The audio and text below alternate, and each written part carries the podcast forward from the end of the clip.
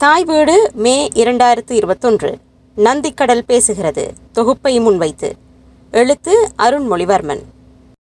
யாழ் போராட்டத்தில் முள்ளிவாய்க்கால் அழிவுகள் குறித்தும் தமிழர் மீது நிகழ்த்தப்பட்ட இனப்படுகொலை குறித்தும் பின் போர்க்கால நிலைமைகள் குறித்ததுமான பல்வேறு தொகுப்புகளும் அறிக்கைகளும் பதிவுகளும் வெவ்வேறு தரப்பினரால் வெளியிடப்பட்டுள்ளன என்றாலும் இன்று வரை போரினால் நிகழ்த்தப்பட்ட அழிவுகள் முழுமையாக ஆவணப்படுத்தப்பட்டு முடியவில்லை என்பதே உண்மை.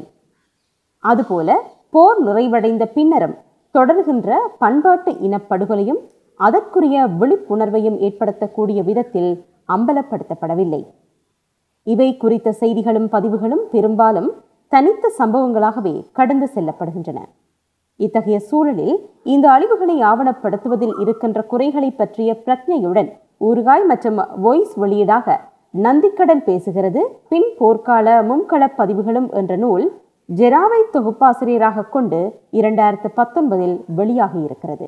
இத்தொகுப்பின் நோக்கம் என்னவென்பது குறித்து நூலுரையில் பின்வருமாறு குறிப்பிடுகின்றனர்.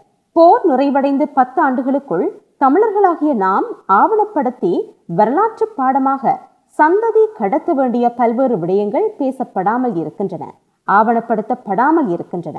வேகமாக அழிந்து வரும் கலப்புக்குள்ளாகி வரும் இனம் என்ற வகையில் நம்முன் இருக்கும் முக்கிய பணியை தவறவிட்டு வருவது பரவலாக உணரப்படுகிறது. போரின் போதும் போருக்கு பின்னிய காரணிகளாலும் ஏற்பட்ட பின் போர் விளைவுகளையும் திட்டமிட்ட முறையில் தொடர்ந்து நடத்தப்படும் பண்பாட்டு இனப்படுகொலையையும் பதிவு செய்வதாகவும் ஆவணப்படுத்துவதாகவும் இத்தொகுப்பு அமைகிறது. அதன் அடிப்படையில் தொகுக்கப்பட்ட நாற்பத்தி ஒரு கட்டுரைகள் இத்தொகுப்பில் இடம்பெறுகின்றன. முள்ளிவாய்க்கால் போர் தொடர்பாகவும் போருக்கு பிந்தைய நிலைமைகள் தொடர்பாகவும் வெளிவந்த பெரும்பாலான அறிக்கைகளும் ஆய்வுகளும் தரவுகள் புள்ளி விவரங்கள் போன்றவற்றை உள்ளடக்கி ஐநா மற்றும் மனித உரிமை அமைப்புகளுக்கு சமர்ப்பிக்கின்ற நோக்குடன் எழுதப்பட்டவையாகவோ அல்லது ஆய்வு நோக்கில் எழுதப்பட்டவையாகவோ தான் அமைந்திருக்கின்றன. மாறாக இந்த நூலில் முக்கியத்துவம் கொடுக்கப்பட்டுள்ள காணாமற் போனவர் பிரச்சனைகள் நுண்கடன் பிரச்சனைகள் முன்னாள் போராளிகள் எதிர்கொள்கின்ற பிரச்சனைகள் உள்ளிட்டவற்றை பாதிக்கப்பட்ட மக்களிடம் நேரில் சென்று உரையாடி அவர்களது வாய்மொழி பதிவுகளை தொகுத்து கட்டுரையாக்கும் போக்கு தனித்துவமாக தெரிகின்றது. பாதிக்கப்பட்டவர்களின் குரல்களிலேயே அவை தொகுக்கப்பட்டிருப்பதுடன் அதனால் உருவாகக்கூடிய ஜனநாயகத்துக்கான வெளியும் முக்கியமானதாகும்.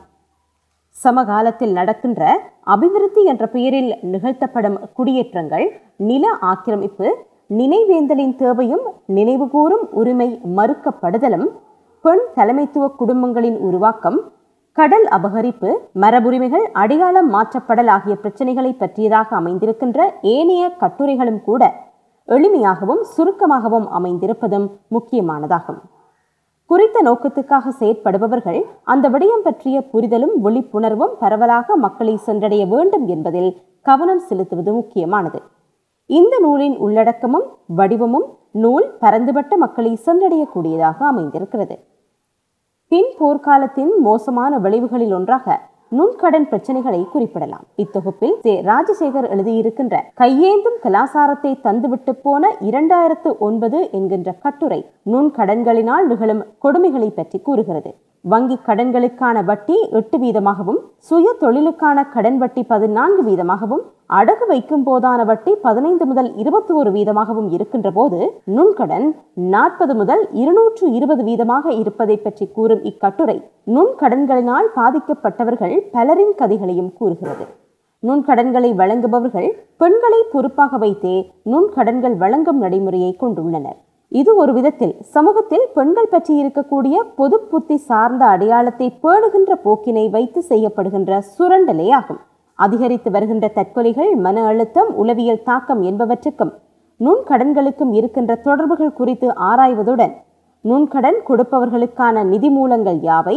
புலம்பெயர் தமிழர்களுக்கும் நுண்கடன்களுக்கும் இருக்கக்கூடிய தொடர்பு என்பன குறித்தும் ஆய்வுகளை நீடிப்பது அவசியம் என்றே கருதுகிறேன். இத்தொகுப்பில் பரணி கிருஷ்ணராஜனே எழுதிய இன அழிப்பு பின்புலத்தில் பெண்கள் நந்திக்கடல் கோட்பாடு ஒரு அறிமுகம் என்கின்ற இரண்டு கட்டுரைகள் இருக்கின்றன. இன அழிப்பு பின்புலத்தில் பெண்கள் என்ற கட்டுரை இனப்படுகொலைகளின் போது பெண்கள் மீது நிகழ்த்தப்படுகின்ற வன்முறைகள் குறித்தும் அவை குறித்த இனத்தவருக்கு ஏற்படுத்தக்கூடிய உளவியல் தாக்கம் குறித்தும் கூறுகிறது. அவை முக்கியமான விடயங்கள். ஆனால் அவற்றுக்கான தீர்வுகளாக இந்த கட்டுரை குடும்ப அமைப்பை பேணுவதையும் குழந்தைகளை அதிகம் பெற்றுக்கொள்வதையும் முன்வைக்கிறது. இந்த கட்டுரையில் சொல்லப்படுகின்ற பிரச்சனைகள் இருப்பது உண்மை என்றாலும் அதற்காக முன்வைக்கின்ற தீர்வு மோசமான பின்விளைவுகளை ஏற்படுத்தக்கூடியது. பெண் உரிமையையும் இனத்தின் பண்பாட்டையும் ஒரே சமயத்தில் காப்பதில் சிக்கல்கள் இருப்பதாக பேசுகின்ற இந்த கட்டுரை இன தூய்மையையே மறைமுகமாக முன்னிறுத்துவதாக தெரிகிறது. அதற்காக பெண் உரிமையை விட்டுக் கொடுக்க வேண்டுமென்று மறைமுகமாக அழுத்தம் கொடுக்கின்றது. தேசியவாதத்தை முன்வைத்து செயற்படுபவர்கள் அதன் உள்ளடக்கமாக சமூக நீதி இருக்க வேண்டும் என்பதை கட்டாயமான நிபந்தனையாக கவனத்தில் கொள்ள வேண்டும். அப்படி இல்லாமல் இன தூய்மையின் அடிப்படையில் தேசியத்தை காட்ட வழிக்கிட்டால் அது பாசிசத்துக்கே அழைத்துச் செல்லும். அதுபோல பரணி கிருஷ்ண ரஜினி எழுதியுள்ள மற்றமோர் கட்டுரையான நந்திக்கடல் கோட்பாடுகள் ஓர் அறிமுகம் என்ற கட்டுரையும் அதில் அவர் முன்வைக்கின்ற விடயங்களும் கடுமையாக விமர்சிக்கவும் நிராகரிக்கப்படவும் வேண்டியன. தற்செயல் நிகழ்வுகளையெல்லாம் திட்டமிட்ட தந்திரோபாயங்களாகவும் வியூகங்களாகவும் கட்டமைத்து எழுதி குவிக்கும் இப்படியான கட்டுரைகள் மக்களை ஏமாற்றும் வீணாக உணர்ச்சி வசப்படுத்தி மந்தைத்தனமாக வைத்திருக்கும் செயல். குடியேற்ற திட்டங்களின் மூலம் செய்யப்படும் நில அபகரிப்பு அபிவிருத்தி திட்டம் என்ற பெயர்களில் தொடர்ந்து நடந்து வரும் நில அபகரிப்பு என்பன குறித்த கட்டுரைகள். மகாவலி அபிவிருத்தி திட்டம் வலியோயா அபிவிருத்தி திட்டம் வவுனியாவில் நடந்துள்ள குடியேற்றங்கள் பெயர் மாற்றங்கள் என்பவற்றை பற்றி கூறுகின்றன.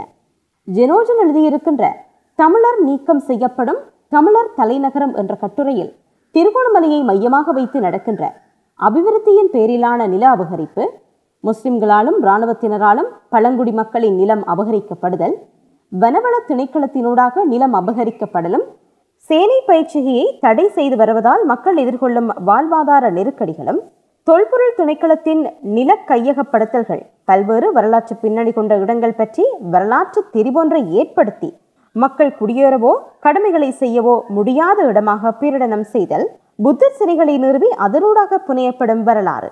ஆகியவற்றை பற்றி சுருக்கமாகவும் விளக்கமாகவும் எழுதப்பட்ட நல்லதோர் கட்டுரை. வரலாற்று ரீதியாக தமிழர்கள் தொடர்ந்து வாழ்கின்ற பல்வேறு பிரதேசங்களிலும் நடக்கின்ற திட்டமிடப்பட்ட அரசு ஆக்கிரமிப்புகளை இந்த கட்டுரையை சட்டகமாக வைத்து இலகுவாக புரிந்து கொள்ள முடியும். ஈழத்தமிழருக்கு நடந்த இனப்படுகொலைக்காக போராடியதாக சொல்லப்படுகின்ற அமைப்புகள் கூட இனப்படுகொலை என்றால் என்ன என்பது பற்றிய பிரச்சனையை வெகுஜன மக்களிடம் எடுத்துச் செல்வதற்காக போதிய அளவு வேலை செய்யவில்லை என்றே சொல்ல வேண்டும். இனப்படுகொலை என்பது வெகுஜன மக்களிடம் ஒரு சொல்லாகவே பதிய வைக்கப்படுகின்றதே அன்றி ஒரு அரசியல் சொல்லாடலாக அது சென்றடையவில்லை. அந்த விதத்தில் பார்க்கின்ற போது சேரனும் ஷெரின் ஐக்கனும் சேர்ந்தெழுதியுள்ள ருவண்டா மற்றும் இலங்கை இரு இனப்படுகொலைகளின் கதை என்கின்ற கட்டுரை முக்கியமானது. இக்கட்டுரை ருவண்டாவிலும் இலங்கையிலும் நடந்த இனப்படுகொலைகள் குறித்தும் அவற்றுக்கிடையிலான பொதுத்தன்மைகள் குறித்தும் கூறுகிறது. ஈழத்தமிழர்கள் தமது உரிமைகளுக்கு குரல் எழுப்பும் போது அமெரிக்கா இங்கிலாந்து இந்தியா என்று பிற நாடுகள் மீதும் தேசிய இனங்கள் மீதும் ஒடுக்குமுறையை செய்கின்ற நாடுகளிடமே தமக்கு ஆதரவு கேட்பது வழமை மாறாக இனப்படுகொலையால் பாதிக்கப்பட்ட தேசிய இனத்தவர்களுடன் உரையாடுவதும் அவர்களை எமது உணர்வு தோழமைகளாக வென்றெடுப்பதுமே ஆக்கபூர்வமானதும் வினைத்திறன் தருவதுமாகும். நினைவேந்தல்களின் தேவையும் நினைவு கூறுவதற்கான உரிமைகள் மறுக்கப்படுவதும் பற்றிய கட்டுரைகளில் வணக்கத்துக்குரிய பிதா அருட்திரு எழில்ராஜன் எழுதிய பின் முள்ளிவாய்க்கால் வரலாற்று தளத்தில் நினைவு திறம் என்கிற கட்டுரையும் வாசன அபிவர்தன எழுதிய பத்தாண்டுகளில் முள்ளிவாய்க்கால் மரபு என்கின்ற கட்டுரையும் முக்கியமானவை. இந்த கட்டுரைகள் எழுதப்பட்டு இத்தொகுப்பு வெளிவந்த போது இருந்ததை விட நினைவு கூர்வதற்குரிய உரிமைகள் மோசமாக மறுக்கப்பட்டிருக்கின்ற சூழலில் இந்த கட்டுரைகள் இன்னமும் முக்கியத்துவமானவை. இலங்கையின் நீதி என்கின்ற கட்டுரையும் போருக்கு பின்னரான பத்தாண்டுகளில் தமிழ் ஊடகத்துறை என்கின்ற கட்டுரையும் ஊடகத்துறையும் நீதித்துறையும் எப்படி செயலிழந்து போயுள்ளன என்பதை காட்டுவன. குறிப்பாக நீதித்துறை பற்றிய கட்டுரையில் ஆயிரத்தி தொள்ளாயிரத்து தொன்னூற்றி ஆறில் மூதூர் குமாரபுரத்தில் நடைபெற்ற கொலைகளுக்கும் இரண்டாயிரத்தி ஆறு ஜனவரியில் திருகோணமலை கடற்கரையில் வைத்து ஐந்து மாணவர்கள் சுட்டுக் கொல்லப்பட்டதற்குமான நீதிமன்ற விசாரணைகளில் பாதிக்கப்பட்டவர்களுக்கு நீதி மறுக்கப்பட்டதை சுட்டிக்காட்டுகிறது. இத்தொகுப்பில் உள்ள விடயங்கள் ஏற்கனவே தெரிந்தவையும் கேள்விப்பட்டவையும் என்று தோன்றக்கூடும். ஆனால் ஒரு தொகுப்பாக அவை நூல் உருவில் வெளிவந்திருப்பது முக்கியமானது. அதனூடாக ஒரு உரையாடலையும் அறிவூட்டலையும் ஒருங்கே தொடங்கக்கூடியதாக இருக்கின்றது.